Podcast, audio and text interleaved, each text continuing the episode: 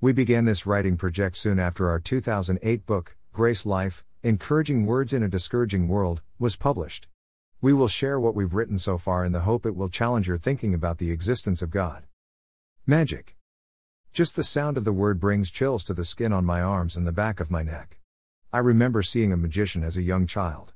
He was dressed in a black tuxedo, with a white shirt and bow tie, long white gloves, and a tall black hat. He held a long black cane that had a silver handle and small white tip. The magician smiled, introduced himself, took off his hat, showed us the inside of his hat, it appeared to be empty, then pulled a live rabbit out of the hat. I was amazed. I read all the books I could find about magic. I learned about Jean Eugene Robert Houdin, Alexander Herrmann, Harry Houdini, Harry Blackstone, Cardini, Howard Thurston, the amazing Kreskin, and many others, each one a master magician in his or her own right. Some, like the first magician I saw, were able to produce what appeared to be something from nothing. He took off his hat, turned it upside down, and even had a volunteer from the audience place their hand and arm inside the hat to see if they could fee anything. They didn't. So, where did the rabbit come from? Magic. Magicians make things appear and disappear, now you see it, now you don't. They change things into other things, a red handkerchief into a white dove, a woman into a dog. A man in the audience gives the magician a watch. The magician smashes the watch into a dozen pieces. The man who owns the watch is visibly shaken, but the magician says not to worry. He reaches behind the man's ear and produces the man's watch, perfect condition, personal initials and all. How did he do that? Magic. Just parlor tricks? Sleight of hand? What about the magician who makes a woman levitate and move about the room on his command? What about the magician who borrows an audience member's wedding ring, says some magical words, then produces a light bulb from her purse with the wedding ring inside? How did he do that?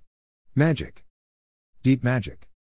I've been interested in magic for many years, but most of what I've seen were inventive tricks, sleight of hand, misdirection, masterful illusion.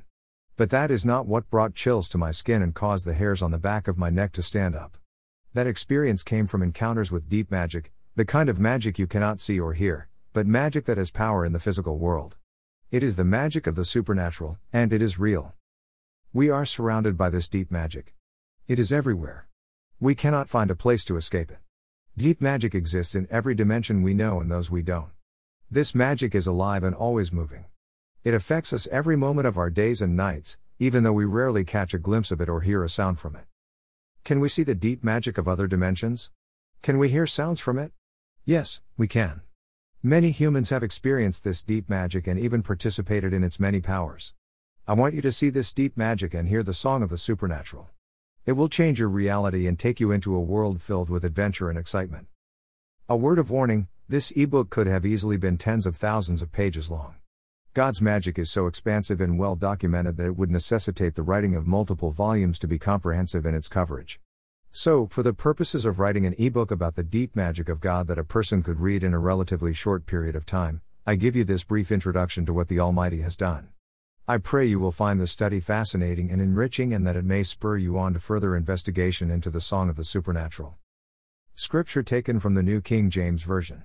Copyright 1982 by Thomas Nelson Incorporated used by permission. All rights reserved. Copyright 1990 to 2021.